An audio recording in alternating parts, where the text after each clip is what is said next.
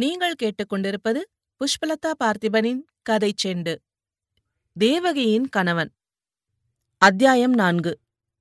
தேவகி எங்கள் ஊருக்கு வந்து சில நாள் வரையில் என் வாழ்க்கையே குதூகலமாய் இருந்தது. வழக்கம் போலவே ஹெட்மாஸ்டர் வீட்டுக்கு அடிக்கடி போய் வந்தேன். அம்மாவுக்கு உதவி செய்தது போலவே மகளுக்கும் உதவி புரிந்து வந்தேன். சில சமயம் கணக்கு முதலிய பாடங்களில் தேவகி சந்தேகம் கேட்டால் சொல்லிக் கொடுப்பேன். தேவகிக்கும் என்னை ரொம்ப பிடித்துவிட்டதாக தோன்றியது. அம்மாவைப் போலவே பெண்ணும் ஒருநாள் நான் அவர்கள் வீட்டுக்குப் போகாவிட்டால் எங்கே நேற்று காணோம்? என்று கேட்கத் தொடங்கினாள். அவர்களுக்குள் ஒரு வித்தியாசம் என்னவென்றால் தாயார் என்னிடம் பிள்ளை முறை பாராட்டி என்னை ஏக வசனத்தில் அழைப்பாள். புதல்வி மரியாதையாக வாங்கள் போங்கள் என்று கூறுவாள். இவ்விதம் சில காலம் நான் ஆனந்தமயமான வானுலகத்தில் சஞ்சரித்து வாழ்ந்து வந்தேன். திடீரென்று அந்த வானில் கருமேகம் ஒன்று தோன்றியது. முதலில் சிறியதாக தோன்றியது. வர வர பெரிதாகி படர்ந்தது. இடியும் மின்னலும் புயலும் மழையும் தொடர்ந்து வந்தன. தேவகி எங்கள் பள்ளிக்கூடத்தில் ஐந்தாவது பாரத்திலே சேர்ந்தாள். வகுப்பில் எல்லா பிள்ளைகளும் பெஞ்சுகளில் உட்கார்ந்திருப்பார்கள். தேவகிக்கு மட்டும் சற்று தள்ளி ஒரு தனி நாற்காலி போடப்பட்டிருக்கும். அதில் அவள் உட்கார்ந்து கொள்வாள்.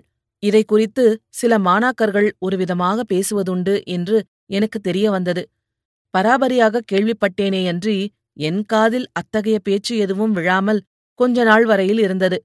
ஆகையால் மனதிற்குள் ஆத்திரப்பட்டேனே தவிர அதை பற்றி நான் ஒன்றும் சொல்ல முடியவில்லை. கடைசியாக ஒரு நாள் என் காதுபட கேட்டுவிட்டேன். ஆறாவது பாரத்தில் இரண்டு வருஷம் தேராமல் மூன்றாவது வருஷம் படித்த ஒரு பையன் இருந்தான். அவன் பெயர் வைத்தியநாதன். பணக்கார வீட்டுப்பிள்ளை. அகம்பாவும் பிடித்தவன். வம்பு பேச்சு பேசும் வழக்கம் ரொம்ப உண்டு.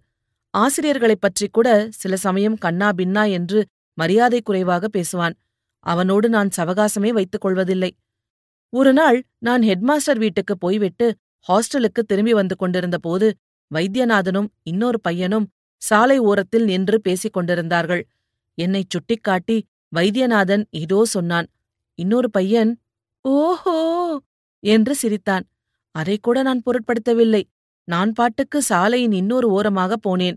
ஆனால் வைத்தியநாதனுக்கு அன்றைக்கு ஏதோ பிசாசு பிடித்திருந்தது. ஆகையால் என் காதில் விழும்படி அவன் ஹெட்மாஸ்டர் பெண் தேவகியைப் பற்றி பேசினான். என்னையும் அவளையும் சேர்த்தே பேசினான். என்ன பேசினான் என்று இங்கே எழுதி என் பேனாவையும் காகிதத்தையும் கரைப்படுத்த நான் விரும்பவில்லை. அதை கேட்டேனோ இல்லையோ? எனக்கு ஆவேசம் வந்துவிட்டது. அவ்வளவு தைரியமும் தேகபலமும் எனக்கு எப்படி அச்சமயம் வந்தன என்பதை நினைத்தால் இப்போது கூட வியப்பாயிருக்கிறது. ஒரே பாய்ச்சலில் அவன் அருகில் சென்று அவன் கன்னத்தில் பளீர் என்று ஒரு அறை விட்டேன். வைத்தி நல்ல தடியன். ஃபுட்பால் நன்றாக ஆடுவான்.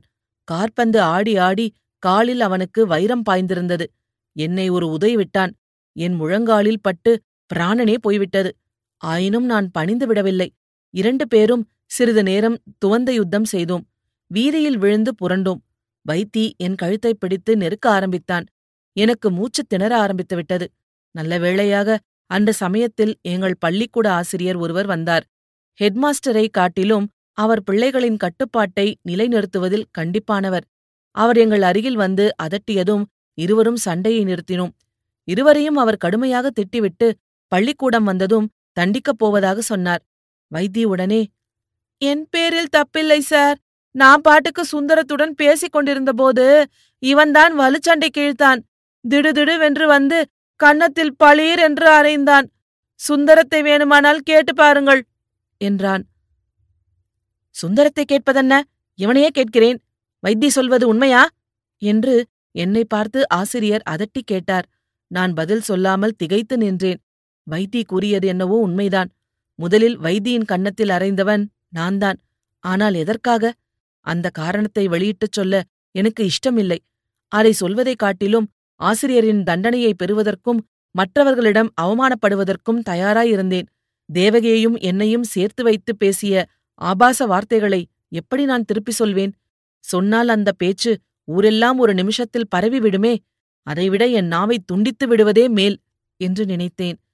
உதவி தலைமை ஆசிரியர் ஜெகதீசையர் ஹெட்மாஸ்டரிடம் எங்கள் தெருச்சண்டையைப் பற்றி சொல்லிவிட்டார். ஹெட்மாஸ்டர் என்னை அழைத்து விசாரித்தார். வைத்தியுடன் வலு சண்டைக்குப் போனதற்கு காரணம் கேட்டார். நான் சொல்ல மறுத்தேன். வேறு யாரிடம் சொன்னாலும் அவரிடம் சொல்லக்கூடாதல்லவா? கடைசியில் இந்த தடவை மன்னித்து விட்டேன். இனிமேல் இப்படியெல்லாம் செய்யாதே என்று எச்சரித்தார். அத்துடன் அச்சம்பவம் முடிந்துவிட்டதாக தோன்றியது. ஆனால் ஹெட்மாஸ்டர் என்னை நடத்திய முறையில் சீக்கிரத்திலேயே வித்தியாசத்தை கண்டு கொண்டேன். பழைய அபிமானமும் நம்பிக்கையும் என்னிடம் இல்லை என்றே தோன்றியது.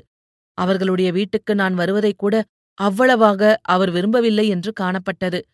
அதைக் காட்டிலும் முக்கியமாக நானும் தேவகியும் பேசுவதைப் பார்த்தால் ஹெட்மாஸ்டரின் முகம் சுருங்கிற்று. தேவகி என்ன வீண் பேச்சு? போய் பாடத்தைப் படி! என்பார். இது மட்டுமல்லாமல் என்னிடம் அவர் தனிமையில் பேச நேரும்போது கிருஷ்ணசாமி தேவகிக்கு ஒரு நல்ல வரன் பார்த்துக் கொண்டிருக்கிறேன். நான் வாழ்க்கையில் ரொம்பவும் வறுமையால் கஷ்டப்பட்டவன். தேவகியையாவது நல்ல பணக்கார பிள்ளைக்கு பார்த்து கொடுத்துவிட விரும்புகிறேன். பணக்கார பிள்ளையாயிருந்தால் மட்டும் போதாது.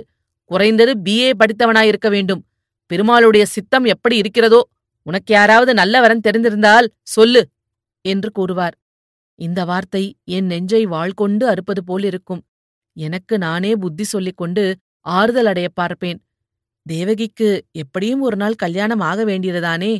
ஆஸ்தி பாஸ்தி ஒன்றுமே இல்லாத நாம் அதைப் பற்றி யோசிப்பது என்ன பயன்? நமக்கு படிப்பும் கொஞ்சம். பிஏ வகுப்பை எட்டி பார்க்கவும் முடியாது. வயது பொருத்தம் கூட இல்லை. பின்னே எதற்காக கவலைப்பட வேண்டும்? ஹெட்மாஸ்டர் சொல்லுவது நியாயந்தானே? என்று பலவிதமாக எண்ணி யோசித்து முடிவு செய்வேன்.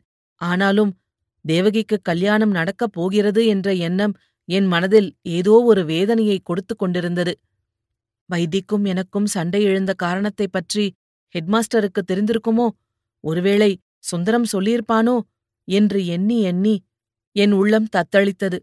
அல்லது வைத்தியே ஒருவேளை ஏதாவது உளறியிருக்கலாம் குற்றத்தை என் பேரில் சுமத்தியிருக்கலாம் ஆனாலும் அதைப் பற்றி யாரிடமும் பேசவோ கேட்கவோ முடியவில்லை. சண்டைக்குப் பிறகு வைத்தியும் நானும் பேசுவதே இல்லை. என்னைப் பற்றி அவன் நான் இல்லாத சமயங்களில் ஏதேதோ கோள் சொல்லி அவதூறு பேசி வருகிறான் என்று தெரிந்திருந்தது. ஆயினும் பழைய அனுபவம் காரணமாக அதைப் பற்றி காதிலேயே போட்டுக் கொள்ளாமல் இருந்துவிட்டேன். இரண்டாவது தடவை அவனோடு சண்டை போட எனக்கு இஷ்டமில்லை. இப்படியாக காலம் போய்க் கொண்டிருந்தது. என் வாழ்க்கையில் ஏற்பட்டிருந்த புத்துணர்ச்சியும் ஆனந்தமும் மறைந்துவிட்டன. கவலையும் சந்தேகமும் மனதை அரித்துக் கொண்டிருந்தன. இவ்வளவுக்கும் இடையில் தேவகி எப்போதும் போல் என்னிடம் பிரியம் காட்டி வந்தது ஒன்றுதான் ஒருவாறு திருப்தி அளித்து வந்தது. ஏன் இப்பொழுதெல்லாம் வீட்டுக்கு வருவதில்லை? என்று தேவகி என்னை பார்க்கும்போதெல்லாம் கேட்கத் தவறுவதில்லை. ஆனால் அவளுடைய தகப்பனார் நான் வருவதை விரும்பவில்லை என்று அவளிடம் நான் எப்படி சொல்வேன்? சொன்னால்தான் அதில் பயன் என்ன? இதுபோல பல சுவாரஸ்யமான கதைகளை கேட்க கதை செண்டு சேனல மறக்காம லைக் பண்ணுங்க கமெண்ட் பண்ணுங்க ஷேர் பண்ணுங்க சப்ஸ்கிரைப் பண்ணுங்க. நன்றி.